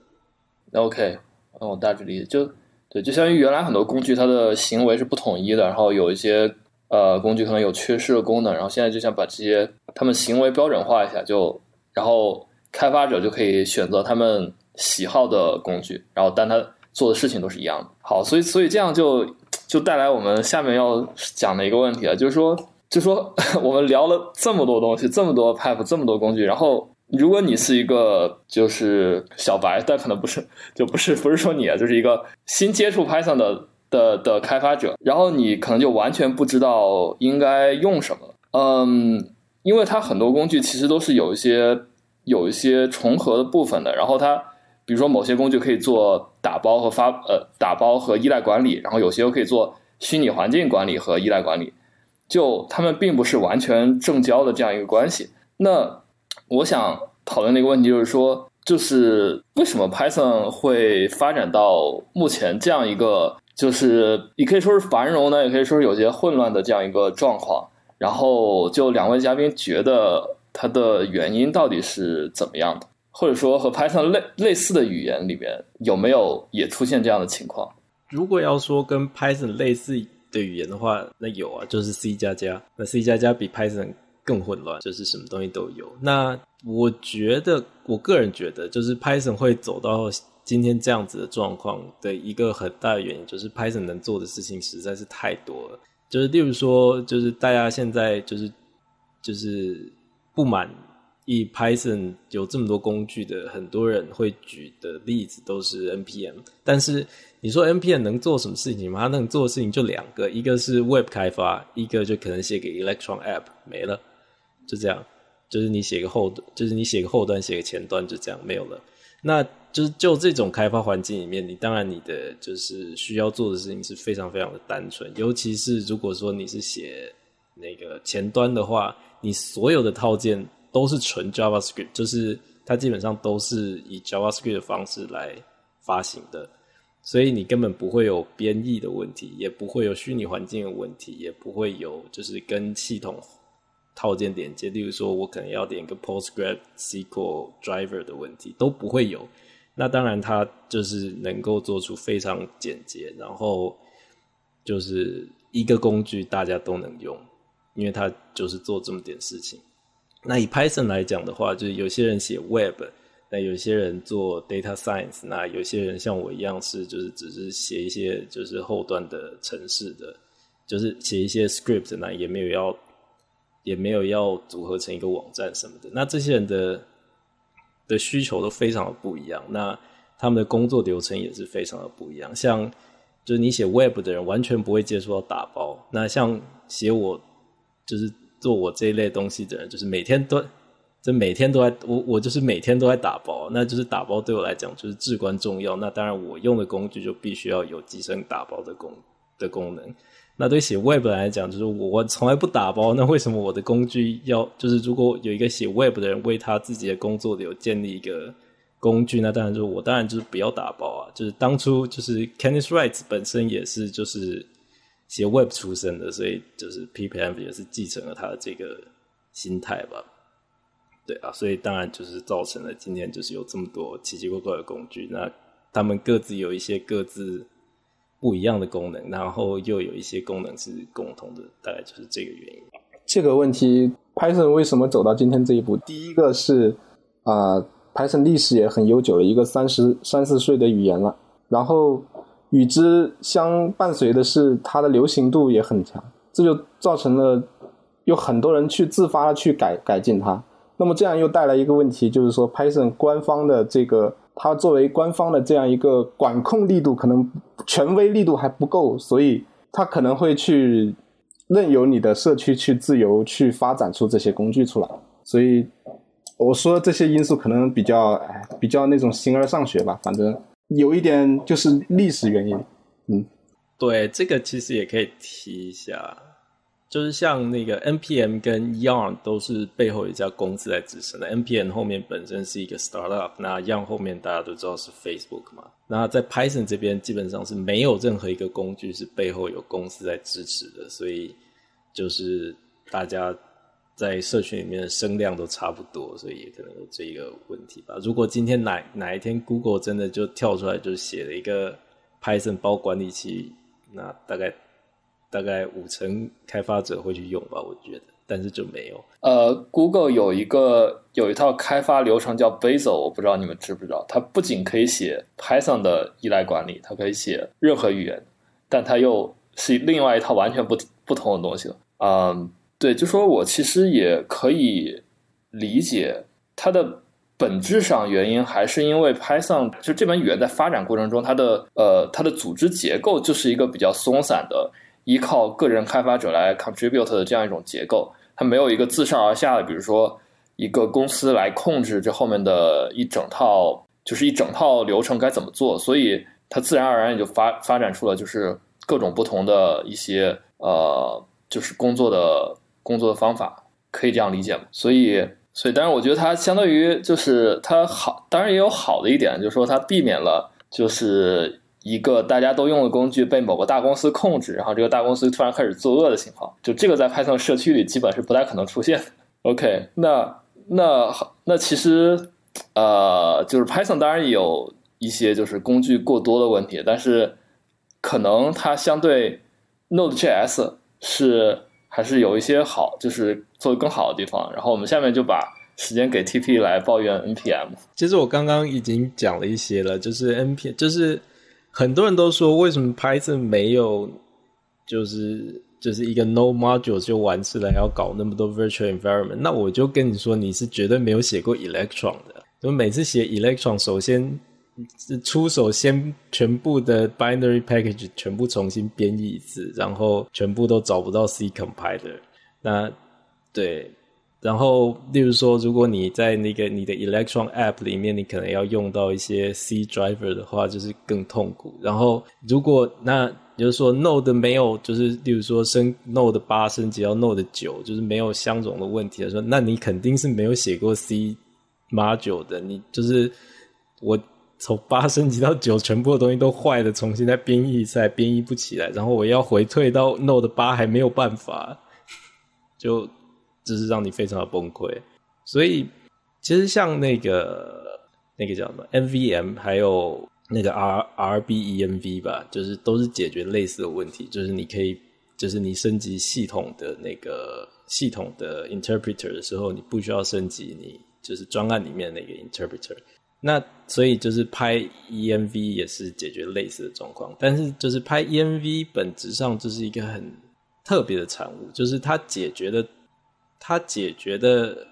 use case 就是已经在，就是有一部分已经被 virtual env 解决掉了，所以它就变成了一个很叠床架屋的状态，就是又有拍 env，然后它同时可以管理系统，就是系统的 Python 版本，好，又可以管理专案里面的 Python 版本，那这两个东西是混在一起的，就变成比较尴尬的状态。所以我觉得，就是这个也是，就是。Node 在这里还是有一些后发优势吧，就是它毕竟是一个比较新的生态，所以它就不会有 Python 之前走过的那些路，它就看了那些 Python 之前走过的路，就可以直接不走。但是就是它为了不走 Python 这个路，所以就创造了一些其他的问题，就例如说那个 dependency hell 嘛，就是你的 Node module 是一个就一居，那这个在 Python 里面是比较不会看到的，所以对。我觉得就是，如果你要说 Python 就是做的不好嘛，其实我个人觉得 Python 在就是专案管，也不是说专案管理吧，就是你在在它在分隔各个专案的环境这件事情上面，在技术上 Python 其实是走在非常前面的，就是它其实我个人觉得它比 Node、比 Ruby 都要做得更好。那有些我是不敢说，像 Rust 我不敢说，Rust 其实做的大概是更好一些。但是 Rust 也有一些它自己的优势，例如说它是就是编译语言，所以它当然可以做一些比较就是 Python 做不到的事情，它可以在那个编译期的时候就改写你的那个 module 名称之类的，这些在 Python 是没有办法做到的。但是我觉得在就是纯 interpreter 的语言里面来说，就是 Python 在技术上算是做的不错的，但是也可能是因为就是就是管理上的问题，所以 Python 并没有办法很好的把这些技术就是转化成使用者看得到的界面，是 Python 比较大的问题。但是这也是就是前面说了，就是有利有弊的部分。嗯，OK，就就可能可能 Node 的开发者他也会抱怨，就是 Node 的一些就是依赖管理的问题，然后发现某个 Python 的工具特别好用，也是有可能的。这也是有可能的，对。但是更多的可能是 Node 的开发者就是完全不会遇到这些问题，所以，对，对，因为它就是相当于你说的，就是它的应用范围更局限一点。那那说回来，就是，嗯，你们觉得哪门语言它在就是工作流管理上是做的最好的呢？我现在觉得 Rust 目前还是做，但是怎么说呢？Rust 做的最不好的地方是，如果你要用 Rust，就是你要写一个 Rust binding 给，例如说一个 C project 的时候，Rust 在这里是做的比较不好的，就是它。在呼叫 C compiler 这地方是还没有很明确的规范，所以大家都是各写各的。就是有些人会用那个 C make，有些人会用 Auto Tools 之类的。那它是没有很好的整，就是它在那个 Rust 的包管仪器叫 Cargo，它在 Cargo 里面是没有很好的整合。但是我是可以预见这件事情，就是他们是有一个很好的框架可以慢慢的改善。对，而且就是 Python 也。没有做的特别好，所以就半斤八两吧。我我没用过，我不知道。但是我我感觉 Rust 那些都是官方提供的。对，就就我是感觉，你如果提供一个一开始就提供了一个官方的这样一套框架，你后面后续改进都可以在这套框架里发生，就不会导致开发者他选择困难。就是就是，当然当然，Rust 毕竟是一个相对于 Python 新太多的语言，所以它。就是从一开始做了更好的选择，我觉得也是可以理解的。对，明熙，你觉得呢？你你写 Rust 吗？我不写 Rust，但是我从各种渠道都都是听到夸 Car Cargo 这个工具好的，所以我们也会把这个 Python 的依赖管理尽量向那边靠拢吧。哎，不过 Rust 哦，Rust 也是有公司，Rust 有 Mozilla，所以可能还是有一些组织架构上的区别。对，Rust 是比较特殊一点，他们其实就是 Mozilla，就是 Rust 有 Rust 自己的基金会，跟 Mozilla 其实是分开的，但是就是 Mozilla 是有往那边送人吧，所以对，就是一些比较隐藏的影响力。嗯，哎，说到底都是人和钱的问题啊。OK，好，呃，然后我们就是。呃，也聊了这么多各种各种细节啊，然后那我们下面想说，就是比如说我就是一个普通的开发者，那我在二零二零年，我想就是我就是要写一些 Python 的程序，那我没有时间去了解这么多库这么多细节，能不能请两位就直截了当告诉我，我应该怎么选，我应该怎么搭建我的这样一个工作流？就是你们可以从呃，我要开发一个库或者开发一个应用程序 application 这两方面来聊一聊，我们就直接很直截了当的来推荐一些推荐你们觉得最好的工作流吧。那那我先说一下，如果如果你是一个库的开发者，因为我我知道就是库的开发者跟 application 的开发者很多时候是不是重合的。然后如果你是一个库的开发者的话，如果你不想去管那些奇奇怪怪的工具，你不想去学那些东西，你就直接用呃最原始的 setup setup and tools 就可以了。然后用 setup and py 这个文件去定义你的你的包名依赖，还有那些原信息和这些东西。然后开发的话，还是用 virtualenv 去做开发。如果你去，如果你觉得 setup setup 点 py 这个文件它那个它主要问题是配置很难写，因为我就算也是做过很多个 library 了，但是我还是记不住那 setup 点 py 里面的每一个配置项它是怎么写的，每次我都要去查文档。那么你呃可以用一下 poetry，那 poetry 的话，它是用 toml 的文件方式去组织你的项目的元数据的。那这一个这个配置的话，写上去会比较直观一些。对，当然了，最后还是要打一下广告，就是说，如果你想尝试一下新东西的话，欢迎使用 PDM 啊。那么第二个是，呃，假如你是做 Web 开发的，就 Web 开发的话，基本上你是不需要有打包上传的这一个需求。那么你可以去用 PPEMV，对，因为之前我在那个二零一九的 survey 上也看到，这个用 PPMV 的人数是比用 poetry 的人多很多倍的，所以也算是经受了战斗的考验吧。所以可以选择用 PPMV，而且 PPMV 最近要发，对，要发正式版了，所以用用二零二零年的新版的话，可能会以前一些遗留的问题会得到很多的解决。对，其实差不了太多，但我推荐就是，如果你要开发 library 的话，就是我会推荐使用 Tux 或者是 Nox Nox，就是一个差不多的管理器。就是前面有稍微聊到，就是它可以同时管理很多个那个版本的 Python。那这个在开发 library 的时候是非常有用处的。那如果是开发 application，我会建议的流程是，就是当然你建立一个新的专案，就是先不要管你是要想要写 library 还是 application，都是先从 application 开始开始想，就是你先建立一个专案，然后开始往里面塞程式。那当你想要，但是这就是在你写程式的时候，你就是在你写这个 application 的时候，你就尽量预想到说之后可能会有打包的需求，所以你就把你的那个就是你的那个点 py 档就是整理好，然后放在一个那个 package 下面，就是有一个底线底线 init 点 py 这样子一个结构下面。那当你要打包的时候，你在你这时候再建立你的那个 setup 点 py 或者 setup 点 cfg。去把那个需要的打包的那个设定写起来，我会比较建议这样子的流程。OK，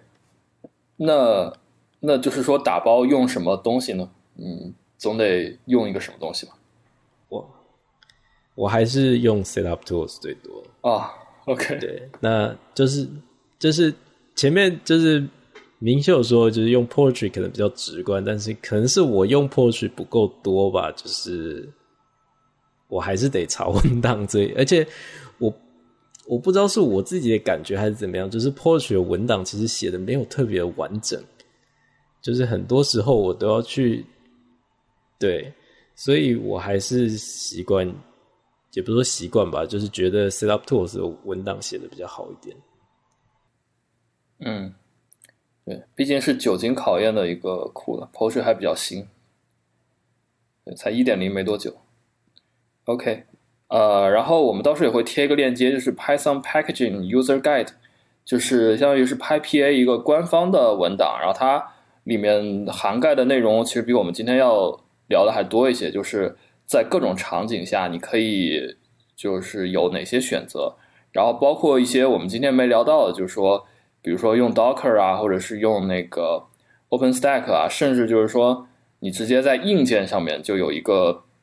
就是有一个专属的硬件，比如说那个 CircuitPy，就是一个专属的一个板子，然后你可以开发一些就是呃就是 IOT 的东西。然后其实是有在不同场景下有很多选择，就还是那句话，Python 能做的事情实在是太多了。然后就所以在不同场景下，可能也有一些就是最适合的选择。然后对大家还是根据自己的场景来选择吧。但是如果就说针对最普遍的需求，如果你想开发一个库或者是一个应用程序的话，可以参考刚才两位大佬的建议。嗯，好。然后其实我们今天主要内容就聊这么呃，就就主要内容其实就是这些。然后，但我这里突然想插播一个广告，就我发现我之前好像忘打了。Py China 现在在呃，他们一直很缺志愿者。呃，那 Py China 这个组织是以前组织历年的 PyCon China 的，呃，就是他们他们负责组织历年的 PyCon China，然后平时也会有一些很有意思的 Python 的技术分享。呃，他们一直是非常希望有新鲜血液加入的。然后，如果说你们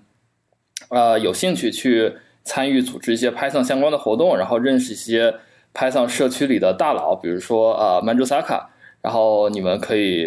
就是考虑加入一下。然后方式的话，我们会也贴在 Show Notes 里。OK，好，广告打完了。哎，我问一下，就是那个，就是你们那个，就是叫什么？就是反正那个拍 China 不知道。就是那个组织是怎么样？就是是有实体的聚会吗？还是都是线上的？因为像我们就是台湾很小嘛，所以基本上要实体聚会是没有什么问题的。但是，就像你们那边是怎么样进行？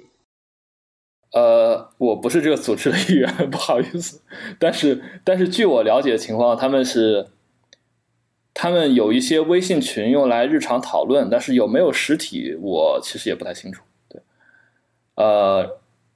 对，然后可能那个 Majusaka 他比较清楚，他是老老成员。对，嗯，好，然后，然后最后就是我还列了一个，就是一小部分，就是一些一些思考吧。呃，就是我其实，在呃，就相当于做就策划这期节目的过程中，我也是看到了那个呃 Guido 他在他做客 Python Bytes 这个播客的时候，他说了一句话。嗯，就是他说，呃，就我先把英文原文念出来。原文是，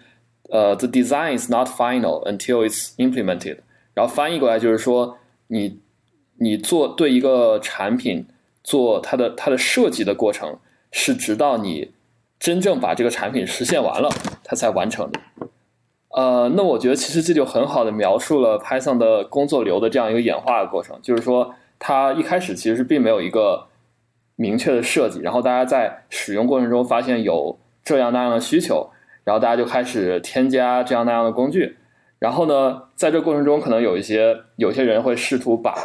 呃这样的工具去做一些标准化的工作，然后或者说是创建一些就是写一些新的 design，就是就是未来我们可能加什么功能，其实这一切都是在就是说实现和。设计是在同步进行的，然后我觉得这可能也是，就是尤其是这种社区主导的项目的一个常态吧。啊，对，然后我不知道嘉宾们同不同意我这个看法，反正我觉得可能是这样子。对啊，其实就是前面有说到嘛，就是我现在在做那个 Pip 的解析器，就是其实。就老实说，反正这讲中文的，大概就是 PSF 也不会听到。就是那时候我提，就是这一个，就是那一个半年计划的时候，觉得这钱，这钱是不是有点多？会不会白给啊？但实际做下去的时候，没没有，我觉得这太少了，就是时间根本不够啊，时间根本就不够啊。就是这个实做下去，发现实在是问题一大堆。你就是想很简单，就是。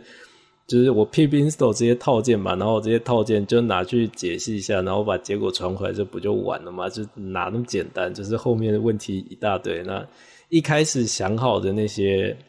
设计吧，现在就是大概至少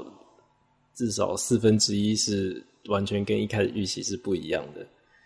所以我还是蛮同意这句话的，就是像那个 packaging 社群里面也是吧，就是常常会有人就是进拍 PA，然后提一些非常就是非常美好的愿景，然后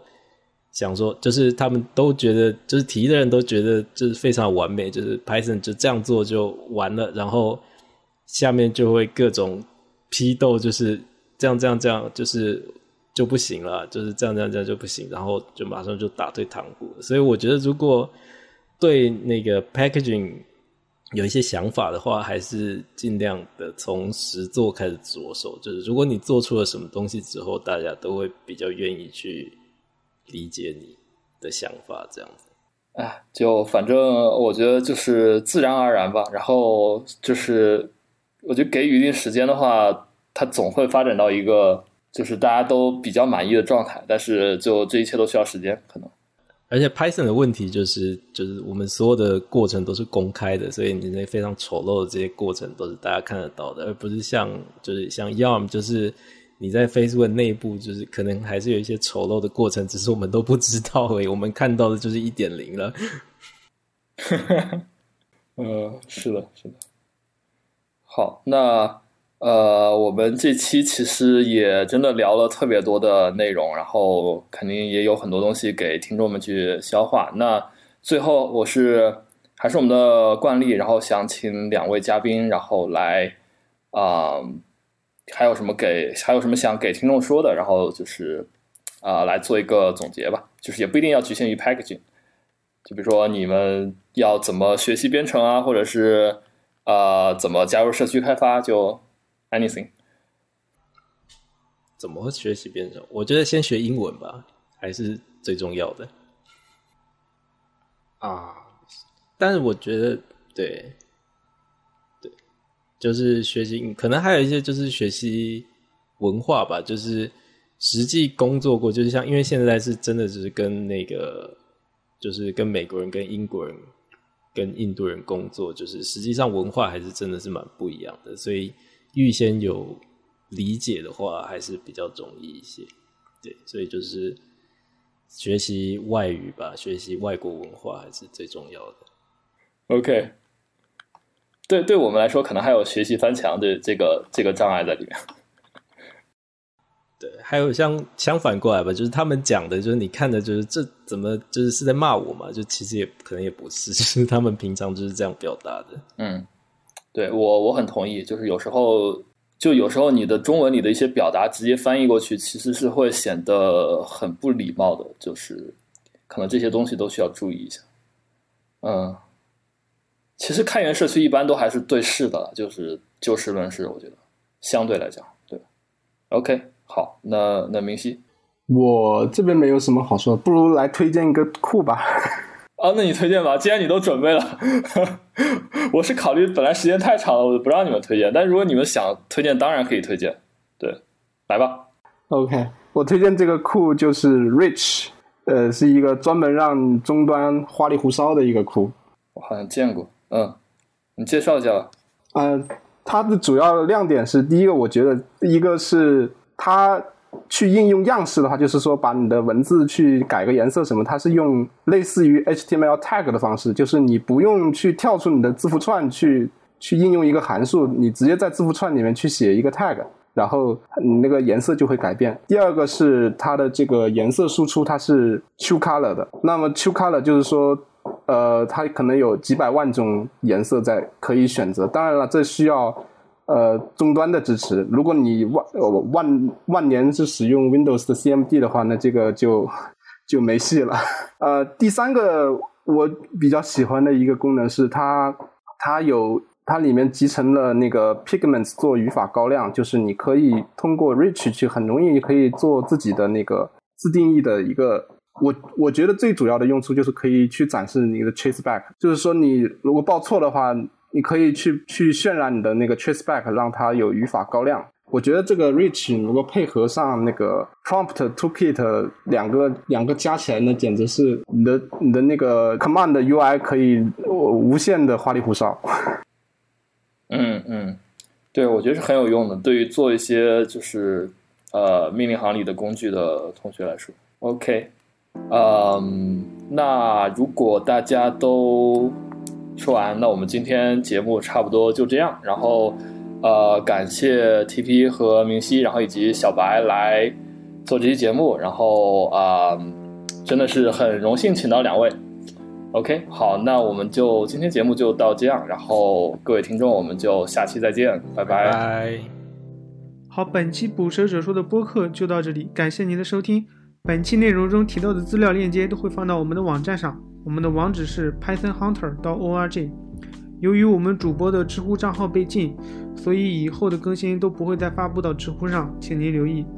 推荐您使用泛用型客户端订阅我们的播客。也欢迎您关注我们的 Twitter，加入我们的 Telegram 群组，和其他听众一起聊天。我们的 Twitter 是 Python Hunter 加一个下划线，Telegram 群组的链接可以在我们的网站上找到。我们下期再见。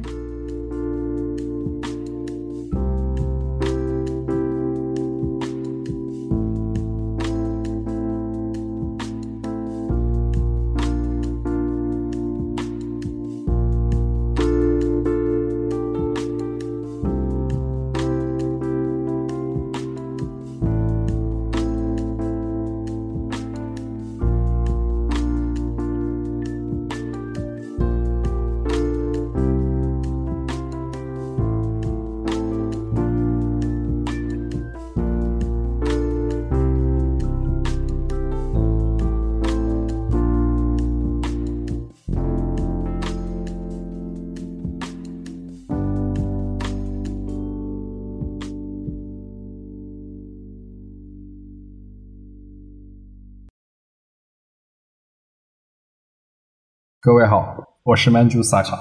听说有很多朋友想听我很大声的、羞耻的说出来，感谢叉叉叉送的内裤，没问题，满足你们。首先，第一位，感谢桃子酱送出的内裤，然后感谢 L Y N Skylate 送出的内裤，大声，你看我已经很大声了。然后感谢黑 dos。送出的内裤，放心，我不买咖啡啊！谢谢你喜欢我的博客，然后还有 I 啊，突然发现有点多啊，呃，谢谢呃 Hoen 送出的内裤 A H O N N，然后谢谢 Flip t o r 送出的三条内裤，然后谢谢 Sus 送出的一条内裤。好，谢谢三号炼丹师送出的两条内裤，谢谢人工智障兔兔送出的一条内裤。啊，我好羞耻啊！然后有一位匿名用户送了我三条内裤，在这里表示非常感谢。呃，ID 可以发我们，我们已经私信了你，等下 ID 可以发我们一下，我下次就会再郑重感谢一下。